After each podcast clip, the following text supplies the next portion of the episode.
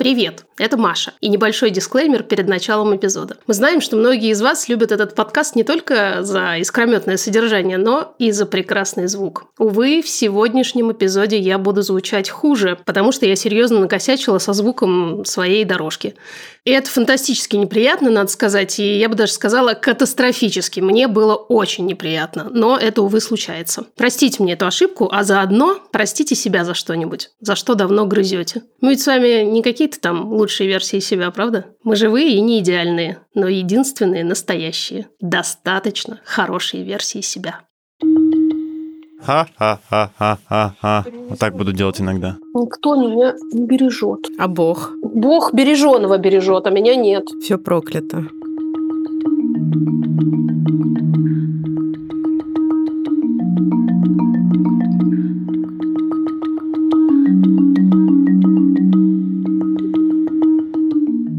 Всем привет, привет, привет. Всем привет. Подкаст «Никакого правильного» студии «Либо-либо» опять у вас в ушах. Как известно, наступил вторник. Теперь-то точно известно. Мы, Ксения Красильникова. И Маша Карновичева российского подкастинга. Но нет. Мы Тимон и Пумба российского подкастинга. А почему? Надо объясниться. А объяснись, пожалуйста. Потому что мы сейчас записываем эпизод о том, как многое бывает хорошо, в смысле в радость, а иногда и в наслаждение. И мы подумали, что это очень рифмуется с основным лозунгом. Жизненным мото Тимона и Пумбы. Которые пели песню на языке суахили. И там были слова Хакуна Матата, которые, кстати говоря, мало на какой язык переводится, но примерно переводится как типа «все клево, чуваки». Hakuna Matata. Еще эту тему мы назвали таким простым, понятным словом – гедонизм. Все так. А поговорить мы об этом решили в продолжение к предыдущему эпизоду, где мы рассказывали про людей, которые пытаются нам объяснить, что мы по жизни недостаточно хороши. Мы решили поговорить об идее, что мы и наша жизнь, и вообще все уже достаточно хорошо. Слово гедонизм с древнегреческого переводится как счастье. И существует множество теорий гедонизма, но они сходятся в том, что жизнь дана нам для того, чтобы получать разнообразные удовольствия и, по возможности, поменьше страдать. Должна сказать, что в своих поисках смысла жизни однажды, уже некоторое количество лет назад, а очень модно было раньше говорить о том, в чем вообще смысл жизни, давайте порассуждаем, и это вроде как некоторый бесконечный философский спор, но я дошла до идеи, что, в общем-то, другого смысла, кроме как стремиться к радости, я обнаружить не могу. А я могу, но не хочу. Поэтому на один из самых больших экзистенциальных вопросов мы себе ответили примерно одинаково. Это наша совместная рубрика с сервисом FlowWow, который называется «С днем дня». У нас есть свой календарь праздников, подарки на которые нам помогает подобрать как раз Marketplace FlowWow. Какой же сегодня день по нашему календарю, Машуля?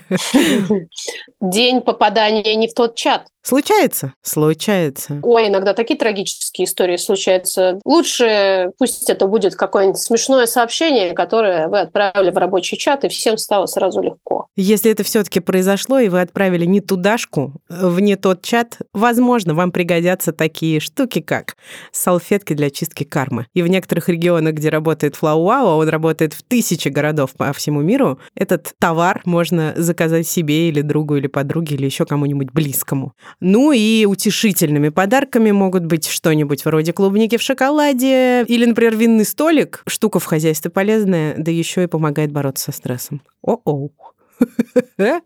Если что, столик можно протереть с салфетками для очистки кармы. Тоже, кстати, не помешает. Наступает, подступает, так сказать, 14 февраля, и это отличный повод воспользоваться маркетплейсом FlowWow, потому что там, как вы поняли, кроме традиционных цветов и конфет, которые там тоже есть в избытке, кстати говоря, много других необычных идей, подарков можно почерпнуть. Если у вас, так же, как и у нас, много ментального груза на плечах и на других частях частях тела, вы можете забить на то, чтобы помнить о самых разных праздниках, будь то 14 февраля или день попадания не в тот чат, потому что у FlowWow есть специальный сервис. Это календарь, в котором можно занести все важные даты, и сервис вовремя напомнит о том, что они, как Сукса говорит, подступают. А потом отступают. Я календарем еще не пользовалась, но кажется, уже пора. Хотя в целом сервис FlowWow, честно говоря, и так снимает с меня огромное количество груза, потому что вообще-то придумать все и осуществить можно прямо день в день. Ха! Сидишь ты в Буэнос-Айресе в 6 утра и такой, ой, кажется, сегодня день рождения у моей внучатой племянницы в Москве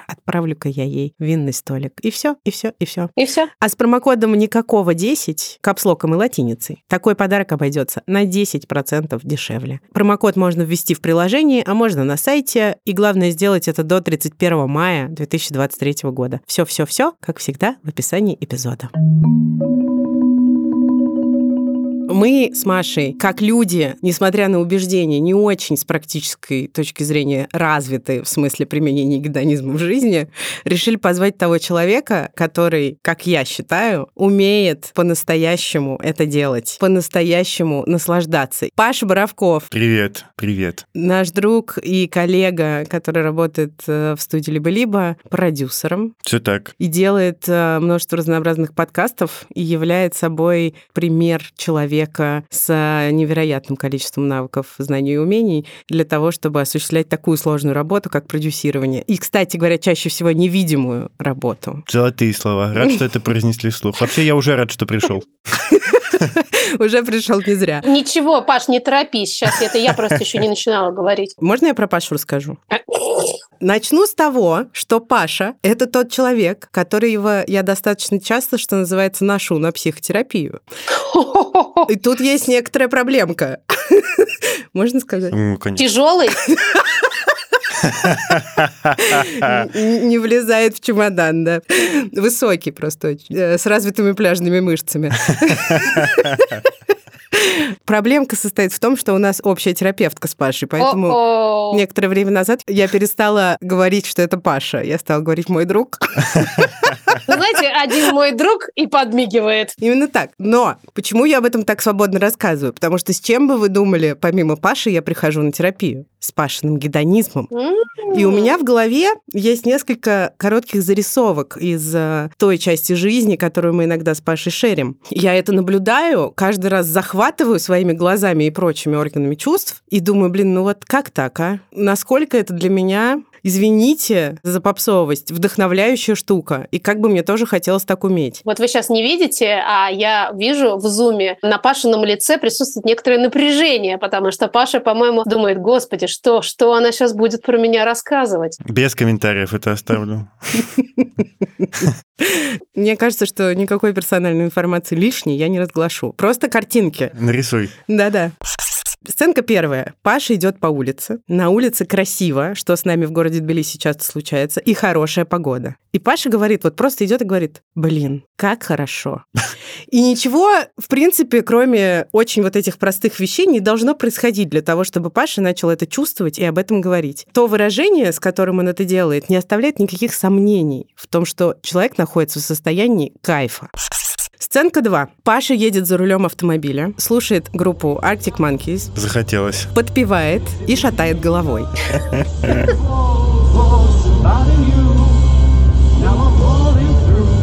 А я сижу рядом на пассажирском кресле. И тоже светится наслаждением. И когда начинаешь с ним немножко об этом говорить, или даже можно не задавать вопрос, он сам периодически говорит, ну как же круто, ну как же круто. И тебе тоже становится круто, справедливости ради. Сценка третья. Паша залезает в горячую воду в грузинской бане. Ну что за выпуск-то такой? А что? Просто нет, лучшие моменты последних трех недель перечислены. Очень хорошо. Продолжаем. Это было с нами совсем недавно. Перед Новым годом мы пошли некоторые компании в баню, и значительная часть грузинской бани — это сидение в лохане с горячей водой. Но вот просто я вижу Пашу, и он погружается в эту лохань. Все свои пляжные мышцы Именно, именно. Только хотел сказать, что дело в пляжных мышцах, друзья. туда упаковывает и начинает как бы тоже вертеть головой в разные стороны со словами «Блин, ну как хорошо!» как же хорошо, офигенно. И, в общем, есть еще достаточно много слов в его лексиконе для того, чтобы объяснить, насколько же ему хорошо. Правда, от этого становится лучше окружающим, мне, окружающий Пашу. У меня есть четвертая сценка, тоже из последних недель. Паша ест бутерброд с икрой, называется. Вам может показаться, дорогие слушатели, что у меня какая-то жизнь, э, в которой нет места работы и вообще всего остального, но это неправда. Это не так. Разумеется. А обрати Да. внимание, что все эти сценки, они очень короткие по времени. Да, да, все остальное время я занимаю работой. Но не только Но не работа. только. Сон и терапия. Вот. Вот и все. Значит, каким образом Паша ест бутерброд с икрой? Он берет багет, отрезает по косой вот этот, как правильно, как я, например, не делаю почему-то, по косой кусок э, багета, кладет его на доску, отрезает кусок масла, п- такой внушительный, несколько миллиметров толщиной, кладет его на багет, и это получается балкон такой. Так. Ну и сверху икры, конечно, так достаточно щедро. И дальше Паша засовывает его в рот и опять же начинает приговаривать. Прямо во время еды? Да, да, он делал так. «М, м, Очень вкусно. Клянусь, это все правда, и ничего из этого не преувеличение. Это я подтверждаю. Но справедливости ради в этих самих историях тоже ничего сверхъестественного нет. Просто речь идет Абсолютно. о некотором умении Да. так делать. Вообще интересно, что мы, конечно, Пашу положили в коробочку и определили его через какую-то очень узкую щелочку. Но я должна сказать, что Паша очень многогранный и разнообразный человек. Но мы сейчас обсуждаем конкретно гедонизм, и вот правда повезло, что можно взять близкого, в том числе географически человека, посадить и это обсудить. Что же мы спросим у Паши, Машуля? Не стыдно? Прям с наскока вот так вот спрошу прямо сразу. У тебя детство счастливое было? Да, у меня было счастливое детство. Я так и знала. Это довольно любопытная штука, потому что, когда я его описываю, оно получается счастливым как бы по всем фронтам. И самые частые штуки, которые обычно, не знаю, травмируют, тревожат, типа школа, финансовое положение родителей и то, как дети это воспринимают и чувствуют это, и дальше это несут, не знаю, окружение, ну, в общем, обстоятельства некоторые. И как так получилось, что все из перечисленного не доставляло мне дискомфорта. Я часто с друзьями обсуждаю вопрос школы, и для всех, для многих это травма, для меня нет. И мне даже за это немного неловко, потому что мне было нормально в моем классе, мне было нормально с моими учителями, у нас было много активности и веселостей. Мои родители не были супер богатыми, но я не чувствовал никогда давления финансового. Мои друзья были люди из более или менее благополучных семей, мы куда-то ездили бесконечно, у людей были компьютеры, мы, ну, короче, жили такой нормальной жизнью. Но еще вот я из города Дубна, который как бы Наукоград, и он такой тоже такой довольно отдельный от остальной России. Я как раз недавно думал про то, как давно я отделился от России ментально, и э, понял, что, блин, да это случилось с самого начала, потому что я родился в городе, который просто нельзя объединить с остальной страной, он, он просто на особых условиях, там семьи ученых, здорово сделанный урбанистически, я имею в виду архитектурный город, какие-то особые финансовые положения, тоси-боси. В общем, некоторое благополучие. В мировом э, индексе счастья Дубна традиционно занимает лидирующие позиции. Это Да. хорошо известно, в общем. Я еще хотела сказать, тебя, поди, еще и любили родители. Неловко это говорить, но мне кажется, что да. Давай уже оставим вот это вот за скобками. Тебе должно быть стыдно за все, в принципе, о чем мы сегодня говорим, да. Да, меня любили родители. Я, ну, честно говоря, надеюсь, что они до сих пор меня любят. Это подтверждает мою, прям скажем, ненаучную теорию, что помимо некоторой генетической лотереи, как это называет наша великая Ксения Николаевна, которая, безусловно, существует, Я существую. Э, И ты существуешь, и генетическая лотерея тоже существует, потому что мы знаем, что действительно и чувствительность к разным сложным, тяжелым, трудновыносимым событиям в жизни, и способность тупо радоваться, биология достаточно сильно влияет на эти процессы. И, конечно, как мы знаем, всегда влияет не только генетика, но и среда. И если складывается так, что и генетическая лотерея выиграна, и родился ты в Дубне, В семье любящих родителей. Я бы даже в другом порядке поставил бы эти вещи. Да, возможно, ты прав, да. То у тебя есть все шансы вырасти человеком, который будет использовать жизнь по назначению, ну, то есть в моем понимании получать от нее радости. Помимо всех ее сложностей, которые никуда, конечно, не деваются, но огромное количество людей, таких как, например, я и ressources. Как-то вот склонны сложности больше впитывать в себя, чем радости. Угу. Те факты о, о моей жизни, которые я сказал, которые Ксюха э, рассказала, это все, конечно, вспышки. Ну, понятно, что как бы любой человек объемнее, чем эти факты. И в подтверждении этой мысли я хотел сказать, что у меня был период жизни, в который я, как мне кажется, свойственно всем людям 20-25 в этом промежутке, страдал, ну, не то что в удовольствии, но вот страдал, и так и должно было быть. Угу. Примерно в этот же период жизни я встретил девушку, с которой мы потом съехались и жили, которая страдала как бы на несколько уровней сильнее э, и глубже, и я довольно быстро понял, что это тоже может прозвучать довольно радикально, но прошу поймите меня правильно, что у, у страдания есть предел, после которого оно мне нежелательно, оно мне, может быть, уже не так и нужно. И дальше я стал от этого страдания как бы отделываться. Опять-таки, это звучит как бы крайне... Да, нормально звучит. Ну, случай в том смысле, что страдание — это чувство, и что значит отделываться? Ну, вот есть это чувство и есть. Что ты с ним сделаешь? Оно просто в тебе. Но если есть возможность э, на это как-то повлиять, то эти инструменты я стал замечать и, и ими пользоваться. И то, где я сейчас, мне кажется, во многом получилось именно так, потому что, ну, вот эту какую-то школу мысли я для себя взрастил. А какие-то инструменты, хочется спросить? Хороший вопрос. Инструменты крайне банальные и простые, э, и они все построены, на самом деле, на удовольствие, но я, наверное, лучше приведу пример ситуации Мгм. и как я это делаю, чтобы понять, насколько это, на самом деле, маленькие прикладные вещи, из которых состоит большой процесс. Например, если я чувствую себя без сил, не удел, теряю как бы направление, в котором я хочу двигаться, или понимаю, что много вокруг меня складывается не так, как я хотел бы. Это некоторое ощущение, приходящее каждому из нас одним прекрасным вечером, например. Я нахожусь в нем рефлекторно, типа час-полтора или сколько это займет, но, как правило, это в пределах одного вечера. И когда я понимаю, что это случилось, я такой, так, стоп, игра, я не хочу больше этого. И дальше это совершенно могут быть элементарные действия, типа я иду в тренажерный зал, я иду гулять, я иду встречаться с друзьями и могу говорить с ними про это, про все, потому что знаю, что это поможет мне решить, а тренажерный зал это такой способ как бы эскапизма и, э, не знаю, переключения внимания или около медитативная штука. Или я занимаюсь тем, что... Вот я говорил про, про потерю каких-то жизненных ориентиров, то, что мне кажется всегда лежало в числе моих жизненных ориентиров, значит, это нужно сейчас поделать. Я хотел бы классно готовить, я, к сожалению, делаю это не очень хорошо, я иду готовлю еду. Я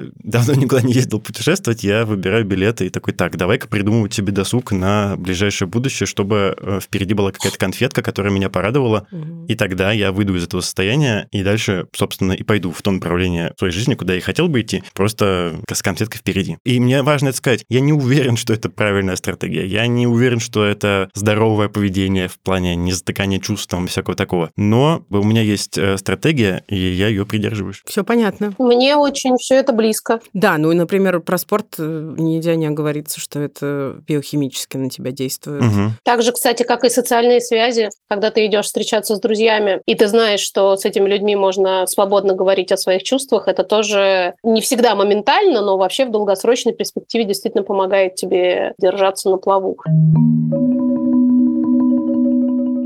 маленький эксперимент. Так э, со мной делает моя терапевтка периодически, предлагает такую распространенную практику, а чтобы вот взрослая Маша сказала маленькой Маше, да, которая находится в какой-то тяжелой ситуации. Вот мне захотелось спросить тебя, вот представь себе, почему тут у меня ванна, конечно, не уходит из головы, ничего не могу с собой поделать, хоть меня там с вами и не было, но я видела твои фотки в Инстаграме с голым торсом, поэтому я могу себе примерно представить.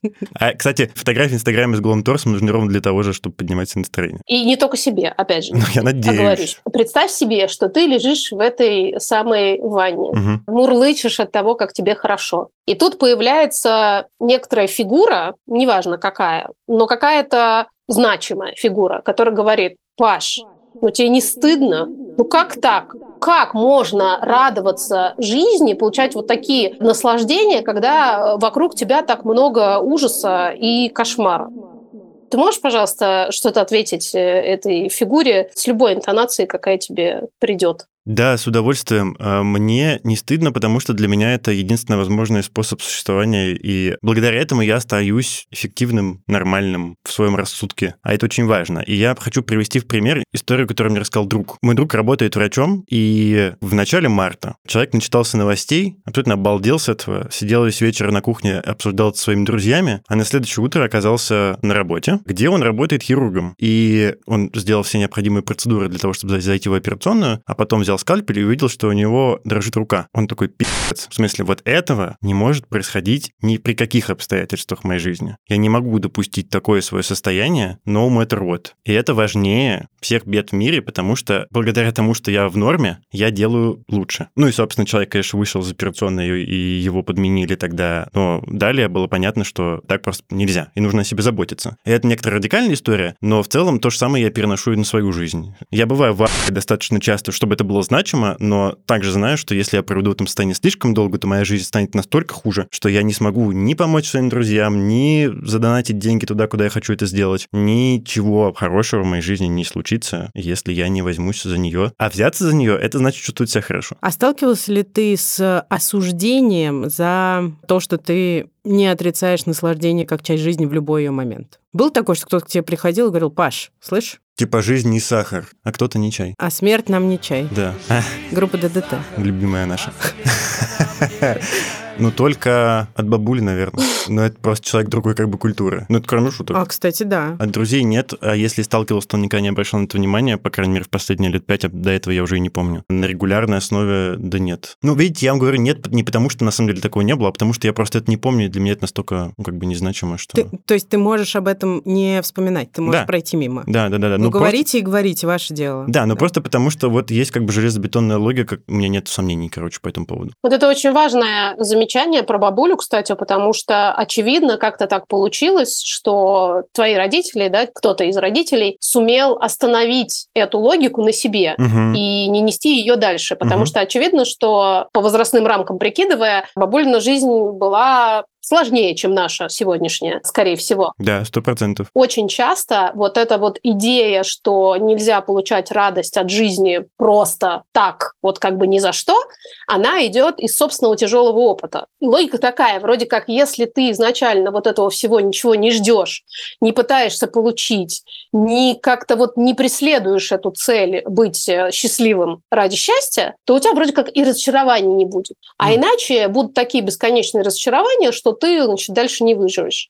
И очень многие наши родители, ну, может быть, с каким-то после какого-то фильтра, может быть, с какими-то изменениями, но передавали эту идею нам дальше. Все равно, так или иначе, все эти крылатые, как мы их называем, э, токсичная философия, все эти крылатые фразы про много смеешься, много плакать будешь. Жить не для радости, а для совести. Жизнь не для радости, а для совести и так далее, и так далее. Тут еще надо упомянуть, что, конечно, накладывает отпечаток 70 э, лет советской идеологии, которая, в принципе, отрицали идею индивидуального и превозносили идею коллективного, соответственно, ради собственного удовольствия пользы ты союзу никакой не принесешь. А вот если ты Скорее будешь... бы новый день и снова на работу. Вот, да. Если ты будешь трудиться ради всеобщего блага, то тогда как бы всем будет хорошо. Слушайте, это интересно, потому что меня конкретно эта штука коснулась, видимо, в меньшей степени, и действительно мои родители прервали эту цепочку на себе. Но, однако, я недавно встречался со своим приятелем, который улучшил свои финансовые э, ситуацию в жизни, и он рассказывал, как это, значит, у него меняется жизнь, и как чашечка кофе утром стала приятной нормой, от которой он больше не готов отказаться, и как покупка одежды или, ну, в общем, некоторая блажь, которая раньше была для него блажью 100%, а он совершенно не такой человек, как я, он очень, очень в этом смысле простой был парень, ему природно было неинтересно вкусная еда, красоты, что-то еще, это просто не лежал в списке его интересов, вот это изменилось. И он мне рассказывал про то, как он встречался с нашими одногруппниками, другими, у которых таких перемен в жизни не случилось, и как они говорили ему, что он просто дурак. Он просто дурак, который тратит деньги, время на то, чтобы в лучшем случае получать удовольствие, а в худшем, да он просто не понимает, что делает. Эти же деньги можно было... И дальше вот то, что ты сказала про партию и про труд, только теперь не партия, а труд, а в свое светлое будущее, угу, в квартире тоси-боси.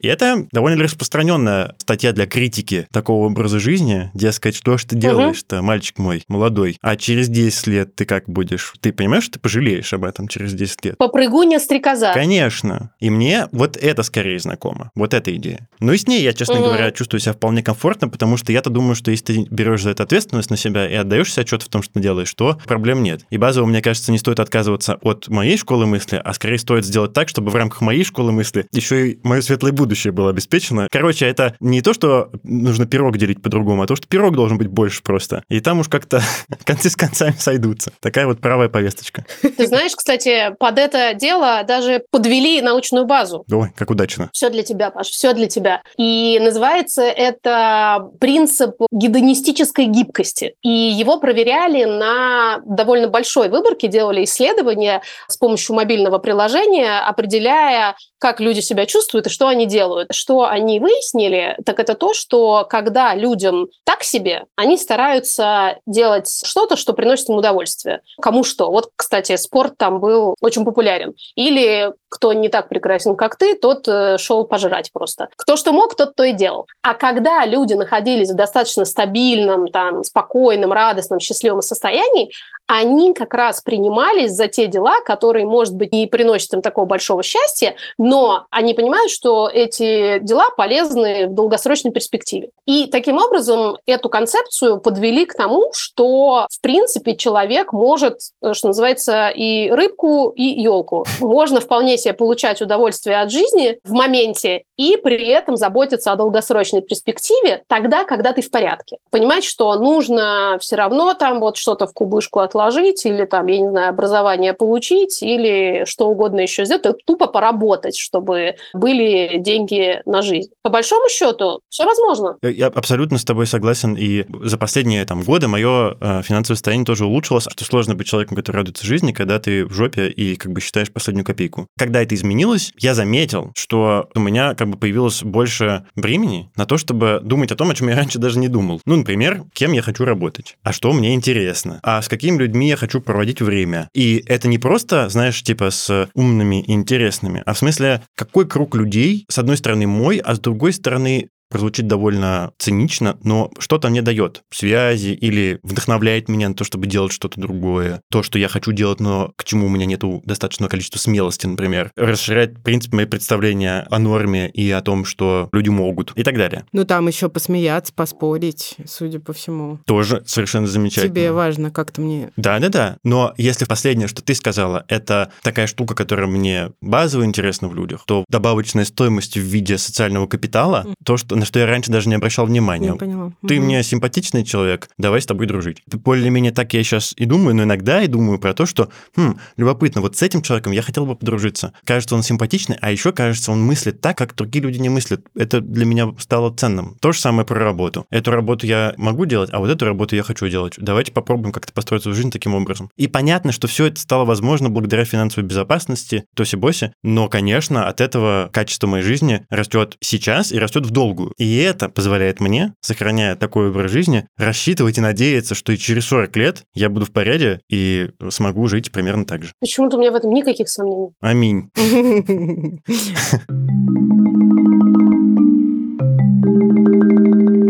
Так, чуть-чуть затрем про гедонизм, эгоизм и альтруизм. Всякие разные измы. Потому что они часто находятся в каких-то сложных созависимых отношениях. Например, гедонизм считается кем-то синонимом эгоизма, с чем я, например, абсолютно не согласна. И, соответственно, будучи в этой картине мира синонимом эгоизма, он еще и антоним альтруизма. То есть человек, который практикует наслаждение, это человек, который любит только себя, который делает все исключительно для себя и при этом не думает о социальном благе, не думает о других людях и не стремится сделать хорошо никому, кроме себя. Правда ли это, Машуля? Ну, может, для кого-то и правда, конечно, но совершенно точно не для нас. Но здесь таких нет. Да, среди нас таких нет, потому что более умные, чем мы, люди говорят, что вообще-то граница между гедонизмом и эгоизмом проходит по действию и результату. То есть если гедонист делает что-то для собственного удовольствия, просто потому что ему это нравится и приятно, то эгоист делает что-то для того, чтобы, грубо говоря, не досталось другому. У меня такой вот э, пример, извините, все про еду родился, что гедонист съест булочку, потому что любит булочку, потому что мы вкусно, а эгоист, чтобы другим не досталось. Ну вот надо сказать, что Паша, если мы берем его как пример гедониста, когда покупает булочку, он обычно либо покупает еще кому-то, либо бы спрашивает еще кого-то, а не купить ли Вот. это еще кому-то тоже. Почему не понаслаждаться булочкой вместе? А знаешь, как это называется? Ну-ка, как же это называется, Маша? Это называется этический гедонизм. Или, точнее, этичный, потому что желание доставить удовольствие самому себе, сейчас я, конечно, далеко от булочек улетела уже в свои мысли, совершенно не исключает Вот именно. удовольствие других людей. Раз у нас тут кружочек признаний, я хочу сказать такие вещи, что этому я научился от Ксюши Красильниковой. Да ладно.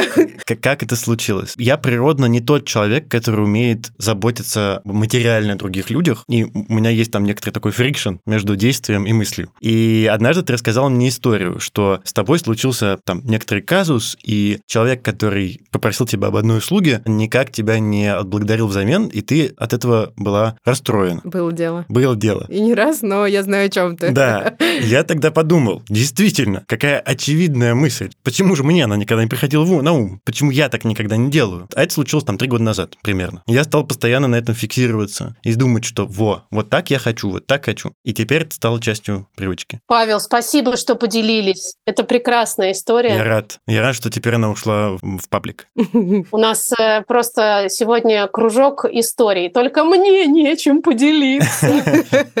У нас еще будут истории, и те тоже хорошие, немножко охватывающие все то, о чем мы говорим. Вообще, я, конечно, счастлива, что, как ты говоришь, более умные, чем мы люди, но вообще-то вовсе не обязательно. Ученые изучают все вот это. Да, Ну, какие молодцы. А потом еще части их научных изысканий ложатся в основу всяких психотерапевтических подходов, благодаря чему мы, как конечные потребители, например, психотерапии, узнаем, что вот так вот еще тоже можно и даже иногда нужно. Мгм.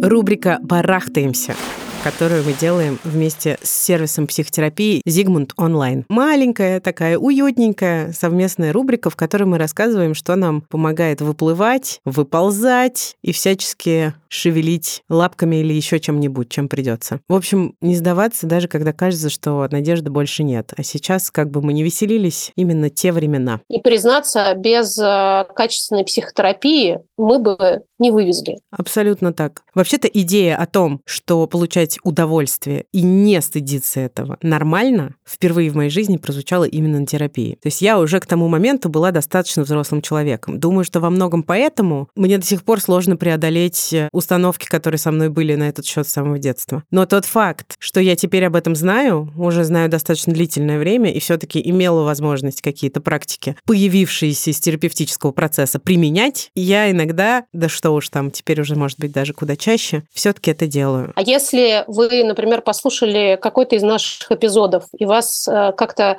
слегка расплескало после него, мы знаем по отзывам, что так бывает, у Zigmund Online есть э, совершенно уникальная опция. Можно назначить срочную консультацию и уже через 4 часа разговаривать э, с одним из тысячи квалифицированных психологов. А что значит квалифицированных, Ксукс? Каждый специалист сервиса Zigmund Online имеет диплом о высшем психологическом образовании, сертификат для ведения психотерапии и регулярно проходит и супервизии, и личную терапию. У всех специалистов сервиса было больше трех лет опыта частной практики до того, как они стали сотрудничать с Zigmund Online. Вот что значит квалифицированный психолог, Машуль. Спасибо, дорогая. Промокод либо 30 капслоком и латиницей ха-ха, дает скидку 30% на первую консультацию в Zigmund Online. Такая консультация стоить будет всего 1950 рублей. Действует промокод до 28 марта. И все это, что я сейчас произнесла, можно найти текстом в описании этого эпизода.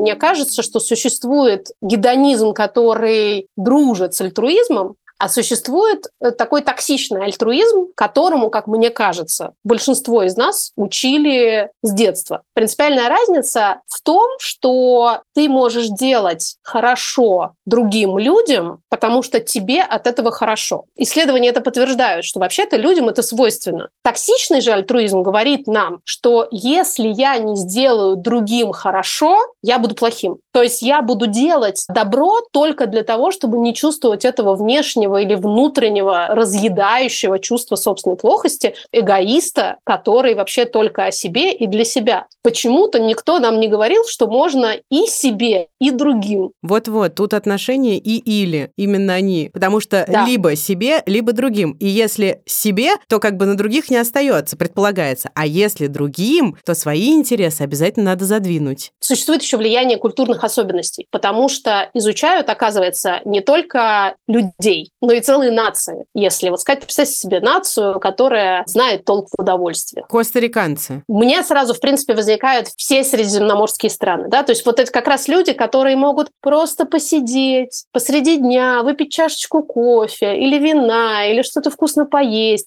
просто для того, чтобы было хорошо. Угу. И действительно ученые изучают этот вопрос и находят прямую корреляцию между некоторым общим разрешением на вот эти удовольствия и тем уровнем счастья, которые индивидуальные персоны испытывают по этому поводу. На размышление о том, чтобы сделать такой эпизод «Справедливости ради», нас натолкнула еще и достаточно нашумевшая история с названием «Тыквенный латте». Состоит она в том, что девушка, недавно эмигрировавшая в Израиль из Петербурга, написала в одной из групп для новых репатриантов вопрос, где найти тыквенный латте. И произошел некоторый взрыв в социальных сетях на эту тему. Очень много осуждали ее, обсуждали, создавали мемы, статьи и даже сюжеты на телевидении. Как я понимаю, именно из-за того, что она должна устыдиться своих каких-то низменных, с одной стороны, и очень специфических, с другой стороны, желаний, и, конечно же, не задавать такие вопросы, потому что это делать стыдно, потому что она присыщена жизнью и, очевидно, свои какие-то чрезмерные, избыточные, богемные привычки пытается перетащить в эмиграцию. А тут людям вообще-то тяжело. Мы хотели, как обычно, противопоставить этому дискурсу о том, что это ненормально, слова о том, что нам это кажется совершенно нормальным и приемлемым. И ученые нас в этом поддерживают. Скорее всего, у многих из нас нет сил бороться вообще с системой. Вот с этим некоторым обществом в лице, например, огромной группы, которая напала на девушку, которая написала пост. И это тоже окей, и с ней совершенно не обязательно бороться, потому что лучшее продолжение у этой истории заключается в том, что через некоторое время была создана маленькая группа альтернативная, которую так и назвали «Тыквенный латте». И особенность этой группы в том, что там можно спрашивать обо всем. Не стыдиться и не бояться, что тебя заклюют. И если тебе нужен латте, то пожалуйста. А если тебе нужен маникюр, то пожалуйста. А если тебе нужна книжка, то ради бога. И мне кажется, что здесь вот очень э, важная возникает мысль про то, что позволять себе быть, в том числе гедонистом, а вообще собой, иногда проще в маленьких сообществах, в которых ты уверен. Потому что действительно иногда бывает очень страшно заявить о том, что ты считаешь, что наслаждение – это нормально. Мы с тобой можем себе позволить, потому что у нас тут, э, простите, safe space с тобой. А потом мы объединимся и все вместе как навалимся на систему. Да! Ей, революция! Но ничего кровавого, Паш, потому что так можно соскочить с дорожки нашей. А вообще я решила, что про феномен тыквенного лата я пойду писать магистрскую работу. Вот специально пойду учиться и получать еще одно образование для того, чтобы написать про это величайшее, на мой взгляд, явление, особенно в э, текущие сложные времена, как важно получать простые удовольствия и почему это вызывает так много негодования в людях. Великолепно. Итак, сейчас мы послушаем истории от вас. И опять я хочу сказать, как невыносимо мне было сложно выбирать. Спасибо, что присылаете. С гедонизмом у меня связана забавная и жутковатая одновременная история. А, дело в том, что несколько лет назад у меня было расстройство пищевого поведения. Я похудела где-то на 10 килограммов, старалась ничего не есть и ограничила себя в гедонистических удовольствиях, связанных с едой, хотя я очень люблю вкусно поесть. И вот я попала в, больницу по не связанным с РПП причинам, и впала в кому. И в этой коме мне постоянно виделся образ пирожного. Почему-то именно пирожного, хотя в реальной жизни я очень редко их ем. И когда я пришла в себя, у меня первой мыслью было, господи, я ведь могла умереть и так и не поесть это пирожное. И я просто после больницы я пошла, заказала себе это пирожное, съела его с огромным удовольствием и вообще осознала цену всем этим вот маленьким радостям, хотя, казалось бы, что в них на самом деле такого. Офигеть. Просто спасибо огромное. Но, кстати, действительно есть э, научные в том числе подтверждения тому, что люди, пережившие вот такие сверхобстоятельства, когда они буквально выжили, начинают потом иначе относиться к жизни в разрезе удовольствий. Ничего не скажу, потрясающая история. Привет, меня зовут Полина. Спасибо большое за ваш подкаст. Гедонизм, не знаю такого вообще. Когда была маленькая, все время говорили «сделай дело, гуляй смело». Помню, что приходила со школы, садилась, делала домашнее задание, а только потом ела и гуляла. И так как в взрослой жизни намного больше дел и намного меньше того времени, когда можешь гулять смело, то, к сожалению, гулять смело не получается, и гедонизм отодвигается на второй план. Очень жаль, надо над этим работать бесконечно поддерживаю, всеобъемлюще. Ну да, то есть это один из механизмов, как мне кажется, может быть, даже самый какой-то популярный, как это все и образуется. А потом уже тебе следом тоже становится стыдно за то, что ты недостаточно дел переделала. Как правило, вот в этой идее «гуляй смело», просто на смелое гуляние не остается времени. Ну, блин, ну что такое? Ты гуляешь смело просто в сторону следующего дела, вот и все. Ну, Мне так не нравится эта формулировка, не осталось времени. Не в тексте человека, который записал вам voice, а в твоем, Ксюх, потому что мы с тобой друзья, я могу тебе говорить, что мне что-то не нравится, когда слушателям говорю, я чувствую себя некомфортно. Честно говоря. Мне сама формулировка так не нравится, потому что она настолько закрывает возможность для поиска этого времени. Типа его нет. Все, уйди. О чем ты говоришь? Я поняла, о чем ну, ты. Я согласна с тобой. Психотерапевтическое замечание. Все правильно, Паша. Продолжаем. Как психолог, работающий в терапии сфокусированной на сострадании, я точно знаю с научной точки зрения, что удовольствие ради удовольствия просто необходимо. Это та самая зеленая кнопка, а, которую мы нажимаем для того, чтобы замедлиться, для того, чтобы не бегать бесконечные системы угрозы, в которую нас перманентно погружает окружающая среда, в систему драйва, которая нам позволяет от этой угрозы как будто бы убежать, да, и мы рассчитываем, что в этой погоне результатом станет та самая зеленая зона, зеленая кнопка. Мы сможем наконец-то ее нажать и приблизимся к райским кущам. Но обычно вылезают непредвиденные последствия, которые снова нас погружают в систему угрозы. Поэтому мы можем и, наверное, даже должны для себя и для других эту зеленую кнопку нажимать самостоятельно и своевременно вносите удовольствие в свое расписание. Да. Во, буквально то, что я имел в виду в предыдущем. А также мне понравился, что человек во время э, войса, кажется, куда-то бежал. А у меня есть ощущение, что в горку забирал. Я сразу представила, что она под Тбилиси идет. Может быть, это и правда так. Может быть. Не-не-не, я слышала хруст снега под ногами. А. Ну, это саунд-дизайн. Если Ну, в общем, это, возможно, была та самая прогулка для ментального здоровья, которая как раз приносит очень много радости и удовольствия. Хочу в это верить. Я тоже. Привет, подкаст. К гедонизму отношусь хорошо. Время от времени себе его позволяю, когда хватает ресурсов, в первую очередь финансового на самом деле. И считаю, что гедонизм это правильно, потому что когда у меня есть полностью силы и удовольствие от жизни, я в полной мере могу идти решать проблемы, помогать всем окружающим, близким и далеким, в том числе и решать какой-то мировой ужас или помогать его преодолеть себе, другим и так далее. Стыдно ли мне? Нет, мне не стыдно. И никогда не было стыдно. Я, может, даже скорее иной раз притворялась, что мне стыдно, потому что так принято, и если бы я так не делала, на меня бы смотрели косо. Я согласна с каждым словом. Очень хотелось бы тоже однажды так же. И я забавно еще не могу не отметить одну маленькую патриархальную деталь. Мне кажется, только женщины способны имитировать стыд при получении удовольствия вот, для да, того, чтобы вписаться подумала. в некоторые социально одобряемые нормы. Да. Мне кажется, ни одному мужчине никогда в жизни это даже в голову не придет. Над чем работаешь, Паш? Да над тем, над тем. Тоси-боси есть? То, то одно, то другое, я так тебе скажу. Основные причины срыв планов моих. Над подкастом конкуренты. Вот я говорил, что, значит, мне нравится получить удовольствие от всего. Я подумал, что будет классно работать над проектами, которые мне нравятся.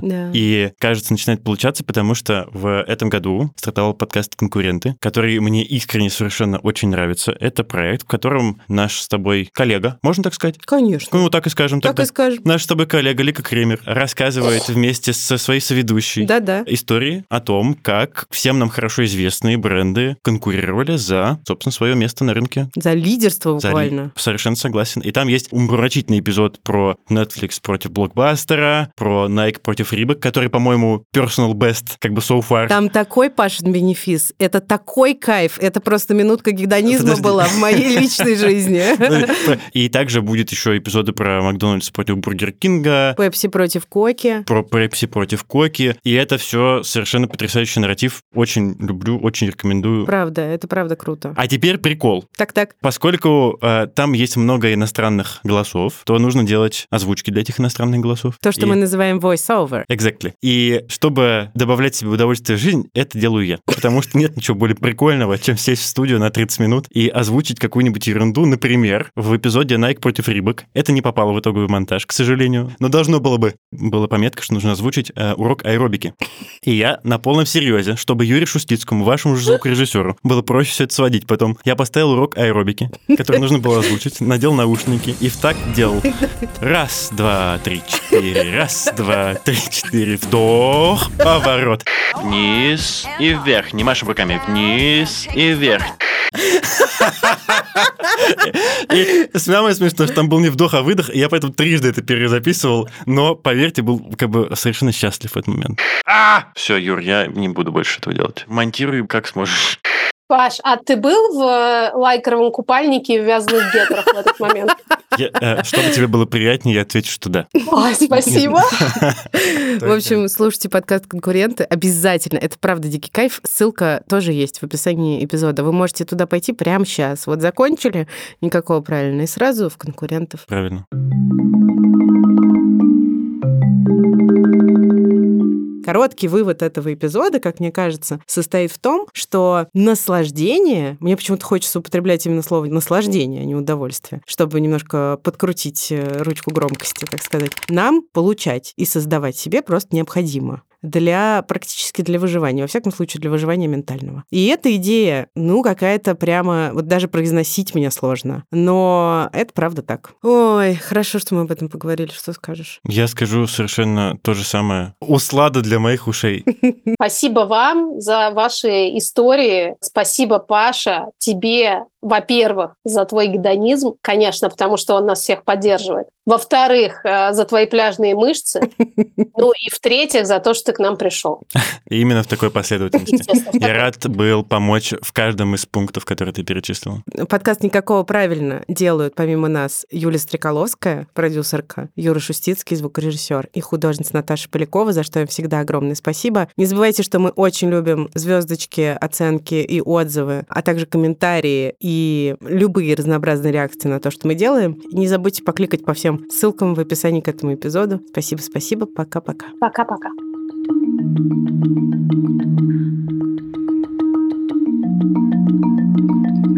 Хотела бы добавить э, нотку объективации вот э, в этот ваш замечательный разговор и сказать, что э, когда окружающие смотрят на Пашу со всеми его пляжными мышцами а, в горячей лохане, они тоже в этот момент практикуют что-то близкое к гедонизму. Да, Паш? Потрясающе.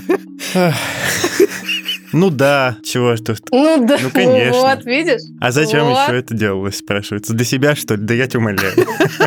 Да я и так себя хорошо чувствую. Я знала. Нет, ну как, ну для того, чтобы в зеркало на себя смотреть. Ну это тоже, да, бывает, бывает, бывает, было.